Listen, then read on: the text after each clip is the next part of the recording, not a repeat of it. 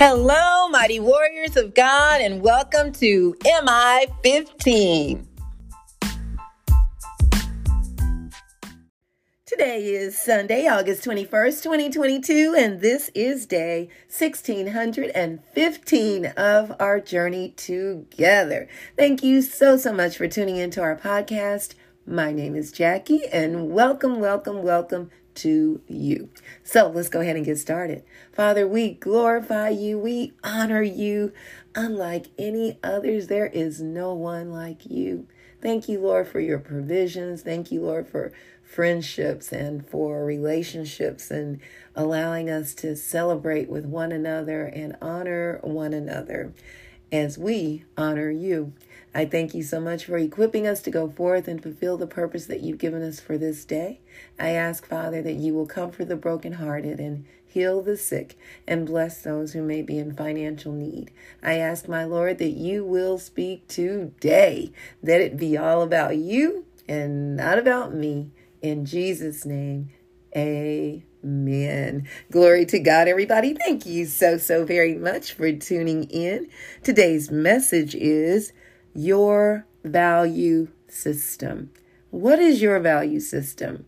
How did you come about this value system? What what does it look like? What does it feel like? Um, is it based upon your environment, the way you were raised, that you that um, dictated the values that you have? Have you changed your values because you are now a changed person? Um, let's learn more about values. Uh, we're coming out of James chapter 1, verses 19 through 27. James chapter 1, verses 19 through 27. And I have gotten to that absolutely. Okay. So, and this James is uh, James, Jesus' brother. And uh, he was a leader in the Jerusalem church. So, and I love the way James just makes it very plain. you know, you don't have to guess with him, he makes it very clear. So he says, My dear brothers and sisters, so that lets you know he's talking to fellow believers. He says, Take note of this. Everyone should be quick to listen, slow to speak, and slow to become angry. Because human anger does not produce the righteousness that God desires. So when we think about it, anger is a natural emotion that God gave us, uh, but um, He is saying, be slow to speak and be slow to become angry uh, because of what anger produces. And it does not produce the righteousness that God desires. Therefore, get rid of all moral filth and evil that is so prevalent and humbly accept it, accept the word planted in you, which can save you. So we need to uh, get away from our old filthy ways. Uh, not you. I'm just just saying in general, if that fits. I know I had to. It fit me, and uh, you may not look at it as filthy, but before we came to know Jesus, we were all filthy. Every single one of us had issues. And even after we come to know the Lord, we still have some issues. But the difference is, it's covered by the blood of Jesus. And we have uh, this wonderful privilege and opportunity to repent from any sins. We're no longer called sinners. Uh, once before we were saved, we were considered sinners. Now we're considered uh, child of the King. Uh, we're heirs and joint heirs with Jesus Christ. We're ambassadors of Jesus. Uh, and we will sometimes slip, and it's time to, the, God gives us a way out, uh, but He no longer calls us uh, sinners once we accept Him as Savior. Verse 22 says, Do not merely listen to the word and so deceive yourselves. Do what it says. Anyone who listens to the word but does not do what it says is like someone who looks at his face in a mirror and after looking at himself goes away and immediately forgets what he looks like. but whoever looks intently into the perfect law that gives freedom, that's the word of God, and continues in it, not forgetting what they have heard, but doing it. They will be blessed in what they do. Oh, James hit the nail on the head with this one because we can sit up and go to church. We can listen to, uh, go to Bible study or listen to it on Zoom or do all these different things and hear the word and hear and hear. But if we never take action, if we never uh, become a doer of what we're hearing, then it's all in vain. But he's saying, but if we do it, we will be blessed in what we do.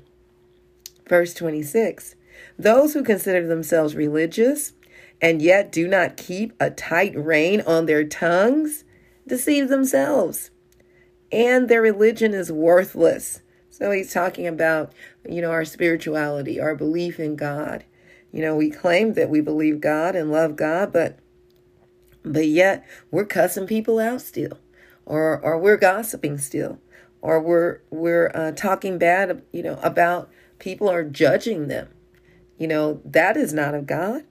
So he's saying we need to learn this and how to keep a tight rein on our tongues. That means we have control over, just like we uh, can control uh, a horse when we're riding it. He talks about that as well. Uh, but yet, our tongue, that little thing in our body, can start a tremendous forest fire just with our words. We hold the power of life and death in our tongues. We can speak life or we can speak death. And so we have to be very careful about even what we're saying about ourselves.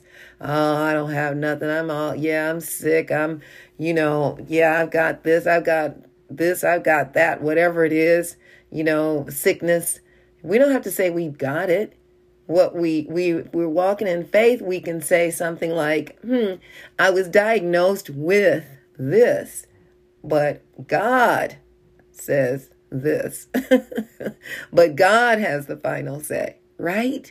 You know, so we want to make sure that we're not accepting something up on ourselves because we're opening a, a door uh, unconsciously many times, unintentionally, when we say that we have certain things. And God is saying, You're healed. It may not be manifested to where you see it, but you're healed. So we need to be aware of those things. And so he says in verse 27 religion that God our Father accepts as pure and faultless is this to look after orphans and widows in their distress and keep oneself from being polluted by the world. Two things that we should do to keep ourselves, well, number one, look after widows and orphans. And then we have the power to keep ourselves uh, from being polluted by the world. So, in my commentary, it says that in the first century, orphans and widows had very little means of economic support. Unless a family member was willing to care for them, they were reduced to begging, selling themselves as slaves, or starving. By caring for these powerless people, or are starving, uh, oh, I'm sorry, by caring for these powerless people, the church put God's word into practice. When we give with no hope of receiving in return, we show what it means to serve others. So you don't expect payback. yeah, I'll do this for you, but I'm going to make sure that when I'm in need, I'm going to remind you what I did for you. Mm-mm-mm. Nope, nope, nope. That's not of God. God is saying you do it without even expecting anything back. And then when he talks about keeping ourselves uh, from being polluted by the world, we need to commit ourselves to Christ's ethical and moral system, not the world's. You know, we are not to adapt the world's value system, uh, which is based on money and power. And I'll be talking about that in a little bit. But yeah, we should not base our value system on the world's value system. So let's go to our points. Point number one out with the old and in with the new. Although we as believers live in this world, our value system is totally the opposite of this world's system. For example, before we came to know Jesus as Savior and Lord in our lives, our value system was based on money, power, and pleasure. God's value system is based upon unconditional love, loving others just because, no strings attached. That means we help those who are not able to help themselves. We put others before ourselves. We love others as we love ourselves it's no longer all about me, right? You know, before, you know, and, and many were spoiled, many of us, or many of you were spoiled as a child. And, you know, it's all about me. I want this, I want that. And even there's adults, you know, that are that same way. I want this, I want that. You know, uh, I need my mom or my daddy to take care of me, even though I'm 55 years old. God is saying, no, no, no, no, no. And that is a selfish mentality unless there's something wrong and you're incapable of doing so. Our actions show that even in the way we listen to others, truly listening to hear what they have to say instead of taking up uh, all the airspace talking about ourselves, we are focused more on the other person and their needs. We are more focused on truly hearing and being slow to speak. And when there are certain things that happen, uh, we were talking to our pastor yesterday, and she was telling us about something that had happened. Someone had done them so horribly wrong. Oh my gosh, that caused them to take on so much debt. But God brought them out of it. And she said, You know what? I forgave that person. I don't have a problem if I see them. I don't have a problem just speaking their names. I have forgiven them. And that says a lot because m- most of us uh, can harbor uh, ill will towards someone because of what they've done to us. And we understand that. However, our, our value system is different from the world's value system. Once upon a time when we were in the world, that's how we lived. Repay evil for evil. And God said, no, quite the opposite. He said, vengeance is mine. I will repay. he said, instead, when your enemy comes, if they're hungry, give them something to eat. If they're thirsty, give them something to drink. By doing so, you're heaping coals upon their heads. And so you are literally doing the opposite of the world and the enemy is so blown away like oh my goodness this didn't work what am i going to do now you know this what they're doing is making me feel you know guilty or making me feel like hey it's not working so we need to obey god and do his will Point number two, we change from darkness to light through the Word of God. Our actions after hearing the Word of God are most important because we are yielded, yielding our will to God's will through our obedience to Him. Now we're producing fruit. Uh, we're no longer a dead, wilting tree. You know how you have dead trees, possibly in your yard, and and they just look horrible. And then you've got these other trees that are doing well and the green leaves and and it's like I gotta cut that thing down because you know it's taken away from the beauty of all the other trees. So this one is producing nothing. I'll give it maybe another year to see if it will and, and prune it back and do all those different things that you're supposed to do and, and give it some fertilizer or whatever it is you should do. I'm not a tree person that knows how to do that, but um, God knows what to do. And so you may do all those things and then you see it the next year is still no change. Like it's time to cut it down. Or you see it the next year and it's starting, you can see a bud coming and it's like, oh my goodness, it's, it's starting to flourish. And that's how it is with us. You know, uh, as we are changing, even if it's one little thing, as we are beginning to change, it will catch on and the rest of our, the parts of our body will line up and begin to do the same. They will begin to produce good fruit. We're alive um, thri- and we're alive, thriving in joy and peace and the love of God when producing good fruit. Let me tell you something that happened to me. Years ago, uh, when in business, I'm, I am an entrepreneur from the heart. Uh, it's in my genes. And I remember uh, the main goal was to make money. You know, nothing wrong with making money. But for me, as a believer, uh, and the goal was, of course, to serve my customers and take care of them. But I was always looking at the bottom line, in which we should do that. But the motivation was, I want to reach that million dollar mark.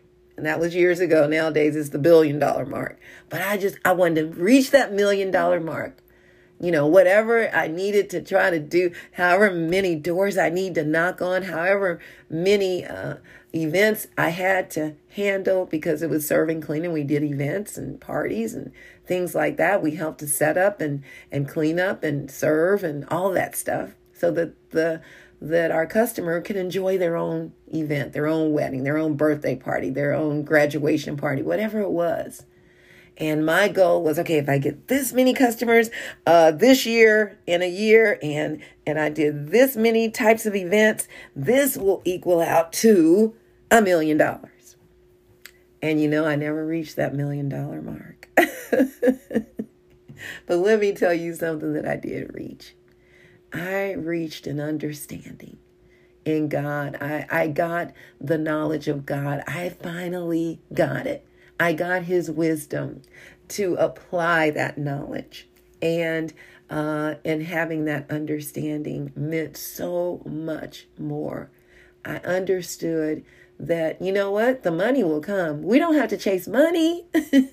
money chases us when we're doing the will of God. So we don't have to worry about that you know, of course, you know, you want to give your due diligence. You want to be a good steward of the business God has blessed you with, or whatever the job you work or the career that you're in. You want to be a good steward of that. And God showed me so much and opened my eyes. Yeah, that layer of scales were removed from my eyes, and I saw, uh huh. And now the business that He's given me, which will be two years in March, is a transition zone and it really fits because we're transitioning all the time. And I'm serving youth and their families, really, uh, but the youth and teaching them skills and showing them love so that they can thrive in life and be uh, good um, community members, uh, but more so than worldly community members. Oh, glory to God, community members of the Lord. Yep. and I don't have to come and beat it down over their heads or anything, just walking into the room because Jesus lives in me just as he does in you. And you walk in that space, and people can't help but say, hmm, I need to talk to them and find out something about whatever it is that's motivating them. I need to know, and I've had so many, not just youth, but adults too. What is it that's going on with you? Oh, hey, it's Jesus. And they're like, how about, how do I get some of that? they may not say it like that, but they'll ask a lot of questions. And you, us, we need to be ready at all times to answer those questions in season or out. So now it's more so serving and making sure that I'm pouring out and giving all that God has given me to share with the youth uh, and with their families and equipping them and empowering them so that they can be thriving adults in their career path. You know, I'll never forget when I did have the business serving clean. We were still serving and equipping and empowering people. And uh, uh, one of the young men that worked for us, he was a teenager, and he loved cooking. Uh, his mom told me later that he really enjoyed cooking and he enjoyed working for us because he got to experience so much of that and seeing and meeting different caterers and chefs and and it just motivated him. And so later in life he became a cook i don't know if he became a chef or you know to what capacity but she said thank you for motivating my son it's just something like that it was years ago when she shared that with me, and it blessed my heart because you see, that's what it's all about. There is no amount of money that could ever replace that, knowing that a life was changed and uh, now they're able to move forward in a positive way. What about you? What is your value system like? Is it all about power and fame and, you know, um, prestige, all those things. Well, God is saying, I have a new value system for you. And it's all about sharing the love of God with others and encouraging them and listening to them and, and putting the word of God in action. If you don't know Jesus is your Savior, this is your day. That's what it's all about. Romans 10 and 9 says that if you confess with your mouth that Jesus is Lord and believe in your heart that God raised him from the dead, you will be saved. And that is the best, best thing ever because it determines where you will spend eternity, either in heaven or in hell. There is only one of two places. All right, mighty warriors, I love you all so, so very much. May the Lord bless and protect you. May his face radiate with joy because of you. May he be gracious unto you, show you his favor, and give you his peace. In Jesus' name, amen. And remember, we can do all things through Christ who strengthens us. And don't forget to check us out on our website, JackieBuycksMinistries.org, J A C K I E, B like boy, U Y C K S Ministries.org. Check out the messages and please share them with others. And don't forget to check us out on TZoneKC.org. Learn more about what we're doing in the community. As I said before, we're working with our youth and we're serving them and loving on them and teaching them workforce skills, life skills, entrepreneurship development, peer mediation and human and sex trafficking awareness. So, if you're looking for a good place to plant some good seed in good ground or seed in good ground, hey, this would be it. So, we certainly appreciate your financial support, your prayers, and, uh, you know, just your love. So, that is so important. And thank you to all of our donors. We appreciate you so very much. All right, mighty warriors, go forth and make it an awesome day, fulfilling the purpose that God has given you. And I will talk to you later. Bye bye.